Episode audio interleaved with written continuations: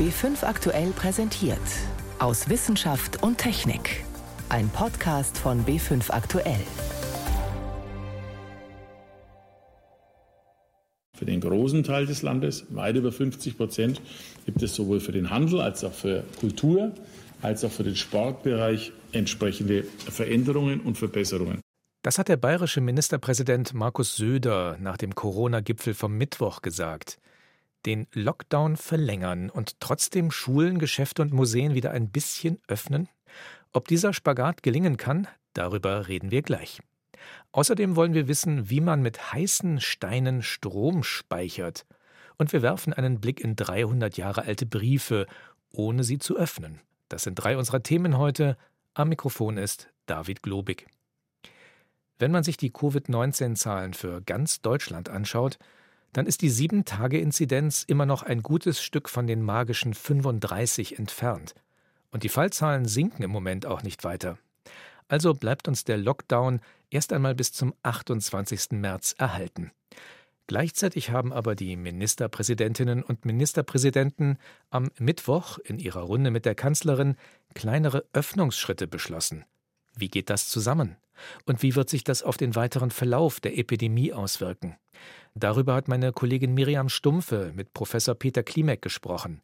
Er ist Komplexitätsforscher an der Medizinischen Universität Wien. Sie wollte von ihm wissen, ob das Virus diese Lockerungen möglicherweise ausnutzen wird. Wir haben leider in vielen Ländern in Europa eine sehr ambivalente Situation gehabt in den letzten Wochen, die schwer zu beurteilen war. Mhm.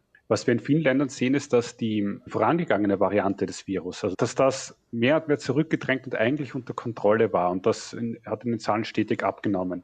Gleichzeitig hat sich diese britische Variante breiter und breiter gemacht und übernimmt nach wie vor kontinuierlich die Dominanz. Auch in Deutschland in Summe haben diese beiden Entwicklungen ergeben, dass es so ausschaut, als wäre das Fallgeschehen insgesamt eigentlich annähernd konstant. Aber wie gesagt, in Wahrheit war das eine Pandemie in der Pandemie. Die alte Pandemie ist zurückgegangen, eine neue ist gekommen und hat übernommen. Also wir müssten eigentlich uns so verhalten, als hätten wir es mit einem neuen Virus zu tun. Genau, anscheinend schlägt sich dieses Bewusstsein dann erst wirklich dann durch, wenn die Fallzahlen auch tatsächlich steigen und es nicht nur der Fall ist, dass eine Variante kommt und die andere Variante zurückgeht. Dann ist die Entscheidung für mehr Öffnungen, so klein sie auch seien, eigentlich falsch, oder?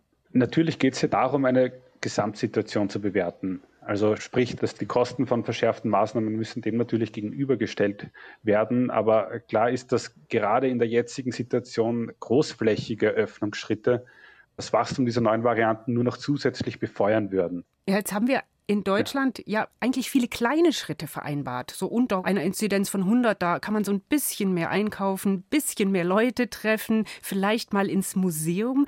Sind die so klein, dass die dann gar nicht so ins Gewicht fallen vielleicht? Auf das kann man schon hoffen. Weil wir gehen natürlich davon aus, dass die Kontrolle der Pandemie in den nächsten Wochen und Monaten einfacher wird, wenn die Impfprogramme hoffentlich Fahrt aufnehmen, wenn mehr und mehr getestet wird und wenn uns nicht zuletzt auch die wärmeren Temperaturen helfen, da die Kontrolle über das Virus einfacher zu erlangen.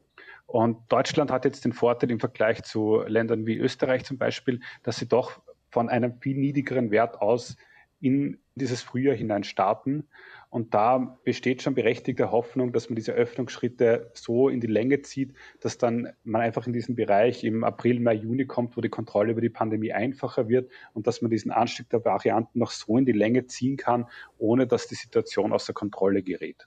Da ist ja in Deutschland auch eine sogenannte Notbremse vorgesehen, die besagt, nach drei Tagen Inzidenz über 100 greift sie zwei Tage später. Das heißt, wenn ich Montag, Dienstag, Mittwoch drüber liege, dann greift die Bremse am Freitag, da werden die Öffnungen wieder zurückgenommen.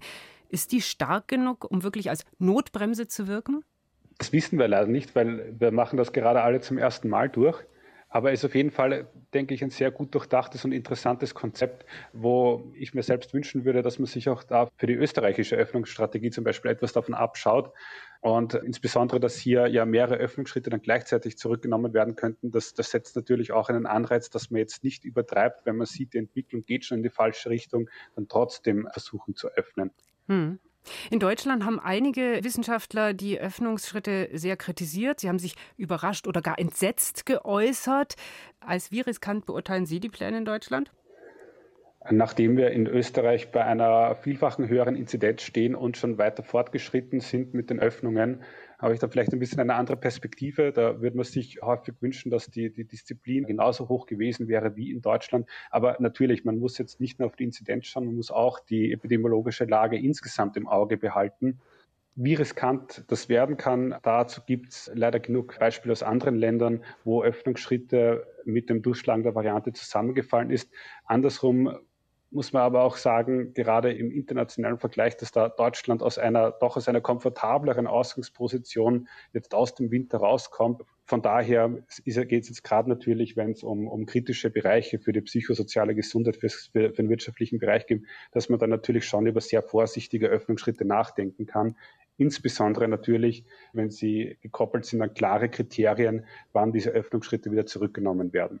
Öffnungsschritte trotz Lockdown. Wie riskant ist die deutsche Corona-Strategie? Miriam Stumpfe sprach darüber mit Professor Peter Klimek von der Medizinischen Universität Wien. Das Immunsystem hält eigentlich eine ziemlich gute Auswahl an Werkzeugen bereit, mit denen sich unser Körper schützen kann. Mit denen er zum Beispiel in der Lage ist, Schadstoffe und Krankheitserreger abzuwehren, die von außen eindringen. Allerdings tut sich das Immunsystem manchmal schwer damit zu erkennen, dass sich Zellen in unserem Körper verändert haben, dass sie zu Tumorzellen geworden sind, also Zellen, die das Immunsystem eigentlich attackieren müsste. Forschende haben inzwischen aber gelernt, wie sie dem Körper beim Kampf gegen Krebs besser auf die Sprünge helfen können. Diese Woche sind dazu gleich mehrere neue Studien erschienen. Studien, die Hoffnung machen. Birgit Magira mit Einzelheiten. Bei der Immuntherapie kommen vor allem körpereigene, genetisch veränderte Immunzellen, genauer T-Zellen, zum Einsatz. Gleichzeitig werden auch Antikörper als Helfer genutzt und da vor allem ganz spezielle, erklärt die Ärztin und Tumorimmunologin Angela Krackhardt von der Technischen Universität München. Dann gibt es auch Antikörperkonstrukte, die mehr im Reagenzglas entwickelt wurden oder auch in, in, in, Tierversuchen entwickelt wurden, die ganz gezielt gegen Krebsstrukturen gerichtet sind. Und diese Antikörper können dann rekombinant hergestellt werden und eben auch dazu führen, dass sie im Patienten die T-Zellen aktivieren, gegen den Tumor anzugehen. Das immer wiederkehrende Problem dabei ist die Frage, wo genau ist die erkrankte Tumorzelle und wie kann man sie unterscheiden von den vielen gesunden und dann auch nur diese kranke Zelle angreifen. John Wydens, Mikrobiologe und einer der Autoren der aktuellen Studien, ist deshalb zu Recht stolz darauf, dass das hier geklappt hat. In den Krebszellen läuft ein Prozess ab, bei dem sich Proteine, also Eiweiße, in kleine Stückchen zerlegen. Und diese kleinen Eiweißstückchen, sogenannte Peptide, werden an die Oberfläche der Krebszelle transportiert. Das ist bekannt.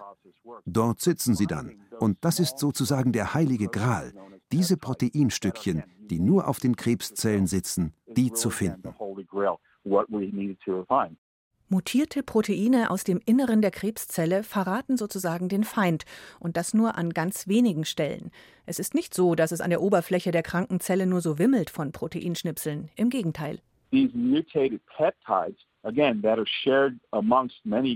Diese veränderten Eiweißstückchen oder Peptide, das sind nur ganz, ganz wenige pro Zelle, also wirklich schwer zu finden. Und trotzdem können wir diese vereinzelten Peptide, die den Tumor verraten, finden mit Hilfe eines speziell veränderten Antikörpers. Und das ist wirklich toll. Dem kann Tumorimmunologin Angela Krackhardt nur zustimmen. Bemerkenswert findet sie vor allem, dass der Antikörper sogar die inneren Strukturen der Krebszelle erkennt. Gleichzeitig wirkt dieser besonders konstruierte Antikörper dabei in zwei Richtungen, wie ein Kleber oder wie eine Art Adapter, erklärt die Medizinerin. Denn er spürt nicht nur die Krebszelle besonders gut auf, sondern er hat auch noch eine Waffe im Gepäck. An seinem anderen Ende hängt eine Immunzelle, eine T-Zelle. Es ist so, dass ein Kontakt geschaffen wird zwischen der Tumorzelle und der T-Zelle über diesen B-spezifischen Antikörper. Die werden zusammengebracht. Und dieser Kontakt über den Antikörper führt zur Aktivierung dieser T-Zelle. Und die T-Zelle produziert einfach Giftstoffe, die dann die Tumorzelle kaputt machen können. Dabei muss man betonen, dass es hier um Ergebnisse aus Versuchen mit einzelnen Zelllinien geht und an Mäusen. Von der Anwendung am kranken Menschen ist man in diesem Forschungsstadium noch weit weg. Aber die wichtigen Voraussetzungen für eine klinische Studie sind da. Und es ist tatsächlich auch so, dass heutzutage diese Umsetzung, die Translation, wie wir das nennen, doch deutlich schneller geht. Und ich würde sagen, zehn Jahre braucht es heute nicht mehr bis zur Zulassung. Fünf Jahre wahrscheinlich schon, auf jeden Fall.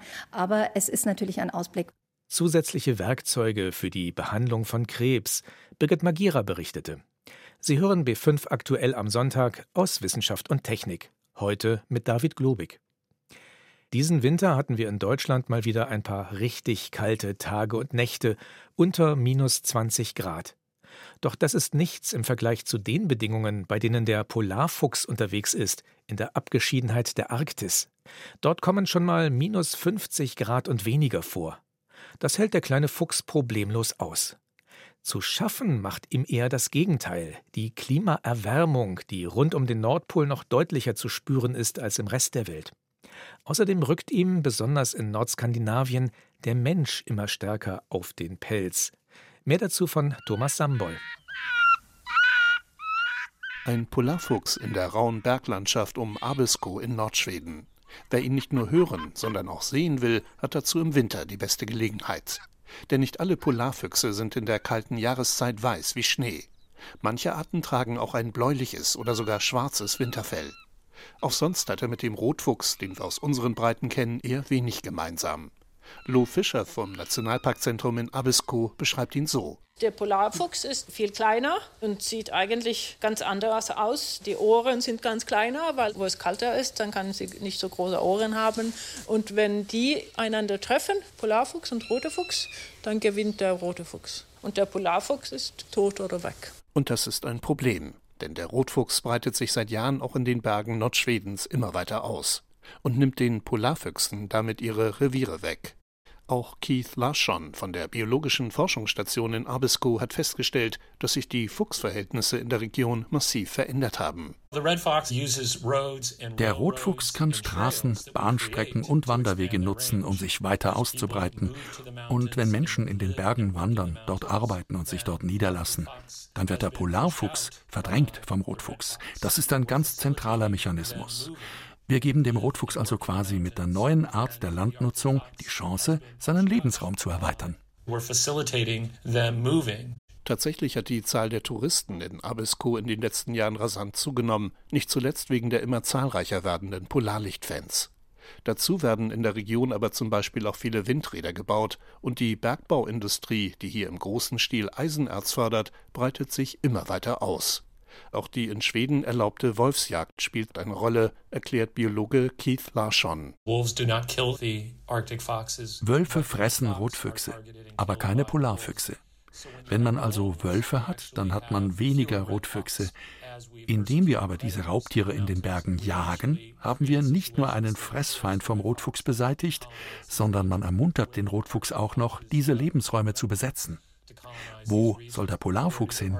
Die Berge werden nicht größer. Hinzu kommt der menschengemachte Klimawandel. Die Baumgrenze steigt auch in Abisko immer höher, die Vegetation verändert sich. Auch das schränkt den Lebensraum des Polarfuchses im Hochgebirge weiter ein. Und auch in Abisko werden die Winter immer wärmer. Arktisches Klima wie vor 100 Jahren herrscht hier schon lange nicht mehr, so die Forschenden. Schwankende Temperaturen führen zu Eisbildung am Boden. Das macht es zum Beispiel auch den Rentieren immer schwerer, Futter zu finden. Aber auch kleine Nagetiere wie die Lemminge werden womöglich nicht mehr satt. Lemminge sind aber die Lieblingsspeise von Polarfüchsen, erklärt Lo Fischer vom Nationalparkzentrum. Wir haben keine Lemminge mehr, die kleinen Mäuse, die früher ziemlich gewöhnlich im Berg war, aber jetzt nicht mehr. Und wahrscheinlich, weil der Schnee sich verändert, so die Lemminge kann nicht so gut im Winter überleben. Gibt es also noch eine Chance für den Polarfuchs?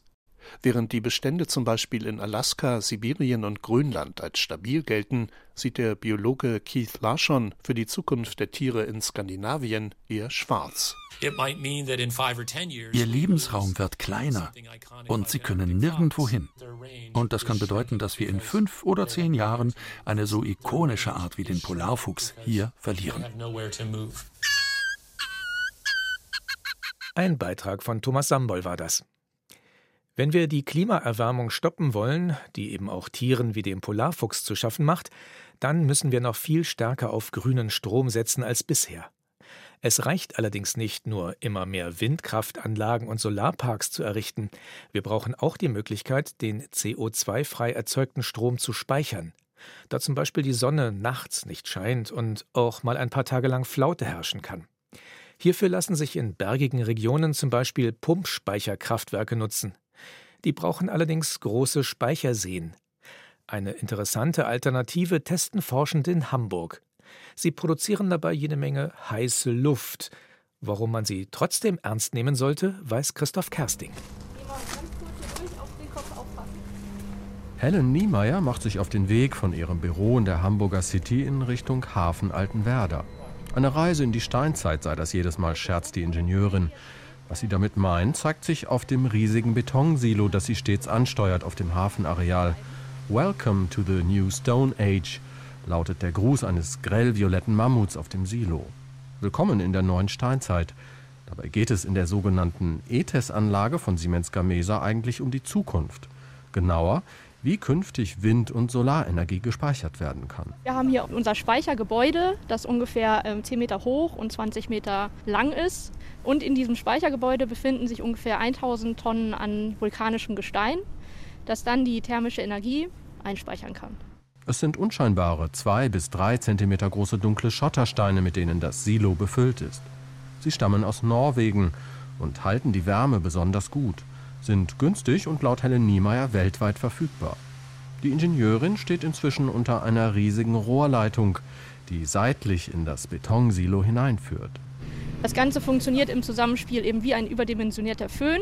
Wir holen uns die Energie aus dem Stromnetz, erhitzen damit dann Luft und diese heiße Luft, die pusten wir durch unser Speichergebäude und darin werden dann eben diese vulkanischen Gesteinsbrocken erhitzt und können die Energie in thermischer Form dann für eine gewisse Zeit speichern. Dieses Prinzip gibt auch der Anlage ihren Namen. ETES, was für elektrothermischer Energiespeicher steht. Bis auf 750 Grad Celsius werden die Steine im Silo erhitzt und können die Wärme über mehrere Wochen nahezu verlustfrei speichern. Wird die Energie wieder benötigt für das Stromnetz, kehrt die Anlage den Prozess um. Das heißt, wir pusten oder wir strömen dann mit kalter Luft in umgekehrter Richtung durch unser Speichermaterial durch. Die heiße Luft wird dann in unser sogenanntes Maschinenhaus in einem riesigen Wärmeübertrager auf einen Wasserdampfkreislauf übertragen. Und dieser heiße Dampf, der dabei dann entsteht, der treibt eine Turbine an und das Ganze ist dann wie im konventionellen Kraftwerk quasi die Rückverstromungseinheit. Doch wie bei jedem Kohle- oder Gaskraftwerk sei auch die Speichertechnik mittels Vulkansteinen kein Nullsummenspiel, betont Michael von der Heide vom Institut für technische Thermodynamik an der TU Hamburg. Die Hochschule ist einer der ETHIS-Projektpartner. Zwar entstünden beim Aufheizen der Steine und dem Speichern der Wärme im Silo kaum Verluste, dafür aber dann, wenn die thermische Energie am Ende wieder in Strom umgewandelt wird. Dann hat man die ganz klassischen Verluste in jedem Dampfkraftprozess. Der Kohlekessel hat ja auch äh, gewisse Abgasverluste und solche Geschichten und liefert dann ja auch thermische Energie an dem Dampfkraftprozess und der hat dann ja auch meistens so einen Wirkungsgrad von 45 Prozent. Insofern kommen wir dann Strom zu Strom auch ungefähr so bei 45 Prozent vielleicht raus. Über die Hälfte der Energie verpufft also, wenn die gespeicherte Wärme wieder in Strom umgewandelt wird. 130 Megawattstunden thermische Energie können die Steine im Hamburger Silo speichern. Davon bleiben demnach knapp 60 Megawattstunden übrig. Genug, um rund 3000 Durchschnittshaushalte einen Tag lang mit Strom zu versorgen. Aus Sicht von Michael von der Heide überwiegen die Vorteile der neuartigen Anlage gegenüber anderen Speichertechniken. Pumpspeicherkraftwerke etwa benötigten große Höhendifferenzen und viel Platz. Anders als der ETIS-Speicher, der eher kompakt und damit auch im Flachland leicht zu installieren sei. Laut Siemens Gamesa sind auch deutlich größere Anlagen als jene im Hamburger Hafen geplant mit Speicherkapazitäten von bis zu 2 Gigawattstunden. Wie man mit Hilfe von Vulkangestein Strom speichert, ein Beitrag von Christoph Kersting war das. Wann haben Sie das letzte Mal einen Brief verschickt? Also einen richtigen, handgeschriebenen, per Post und keine E-Mail oder sowas? Bei mir ist das schon eine ganze Weile her. Ich stecke höchstens mal Unterlagen für Abrechnungen in einen Umschlag. Vor etwa 300 Jahren war das für die Menschen noch völlig anders. Briefe waren für sie so ziemlich die einzige Möglichkeit, über größere Entfernungen miteinander zu kommunizieren. Und wenn sie dann ihren Brief mit Tinte geschrieben hatten, konnten sie ihn nicht einmal in einen Umschlag stecken, sowas gab es da noch nicht. Damit nicht jeder den Inhalt lesen konnte, wurde das Papier mehrfach gefaltet und mit einem Siegel verschlossen. Eine große Zahl solcher Briefe liegt in einem Museum in den Niederlanden, immer noch ungeöffnet. Trotzdem können Wissenschaftlerinnen und Wissenschaftler sie jetzt entziffern. Wie? Das beschreibt Veronika Bräse. Sie stammen aus der Zeit der Renaissance. Kunstvoll gefaltete und versiegelte Briefe, die im Postmuseum in Den Haag lagern. Bis zum Jahr 2012 träumten sie dort ihren Dornröschenschlaf. Dann machte sich ein internationales Forscherteam daran, diesen Schatz nach und nach zu heben und das Ergebnis jetzt zu präsentieren. Die Literaturwissenschaftlerin Nadine Ackermann von der Niederländischen Universität in Leiden. Wir haben das aus bestimmten Gründen getan, um zum ersten Mal Briefe aus dem 17. Jahrhundert zu lesen, die noch nicht mal von den Empfängern gelesen wurden. Nicht gelesen waren sie, weil damals der Empfänger die Gebühr für den Brief bezahlen musste. War der nicht anzutreffen oder wollte nicht bezahlen, wurde der Brief vernichtet. Ein Postmeister in Den Haag aber bewahrte tausende dieser ungeöffneten Schriftstücke auf. Vielleicht hoffte er, dass er noch irgendwann das Geld für die Zustellung eintreiben konnte. Doch dazu kam es nie. Die Briefe blieben ungelesen in einer Holztruhe liegen. Um ihnen jetzt ihr Geheimnis zu entlocken, könnte man das Siegel entfernen, das Papier auseinanderfalten und lesen, was noch zu entziffern ist. Aber der Physiker David Mills von der Queen Mary Universität in London wollte das eleganter lösen, mit Röntgenstrahlen. Wir konnten das machen, ohne die Briefe und ihre besondere Struktur zu verändern. Das ging, weil das Röntgengerät die Tinte sichtbar machen konnte, ohne dass wir die Briefe öffnen mussten. Der Röntgenscanner hat zuerst die verschiedenen Schichten der mehrfach gefalteten Briefe abgetastet und erfasst.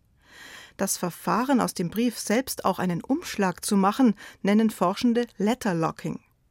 Mit Hilfe eines Computeralgorithmus ließen sich die Schriftstücke virtuell entfalten, sodass einzelne Briefseiten auf dem Bildschirm sichtbar wurden. Dann suchte das Gerät nach dem, was geschrieben wurde, also nach der Tinte. Sie enthält geringe Mengen an Eisen, worauf der Hightech-Scanner anspricht.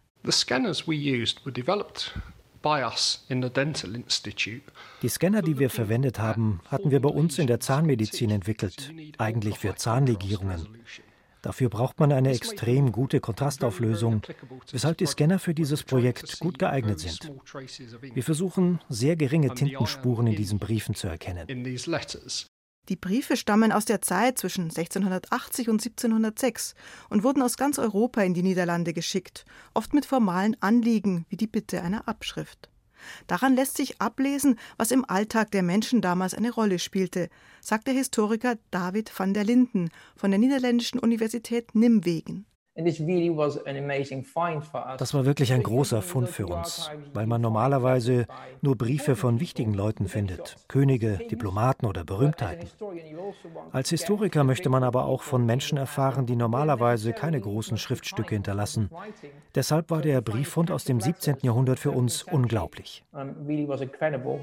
Die Schriftstücke legen Zeugnis ab, welche Sorgen den Alltag der Menschen im 17. Jahrhundert bestimmten. Damals waren Briefe noch das Kommunikationsmittel Nummer eins. Ein Schatz ist gehoben, obwohl die Briefe ungeöffnet, gefaltet und weiterhin versiegelt sind. Versiegelte Post aus der Renaissance. Wie man mit Röntgentechnik und Computer einen Blick in die Vergangenheit werfen kann. Veronika Bräse berichtete. So viel für heute aus Wissenschaft und Technik. Am Mikrofon war David Globig.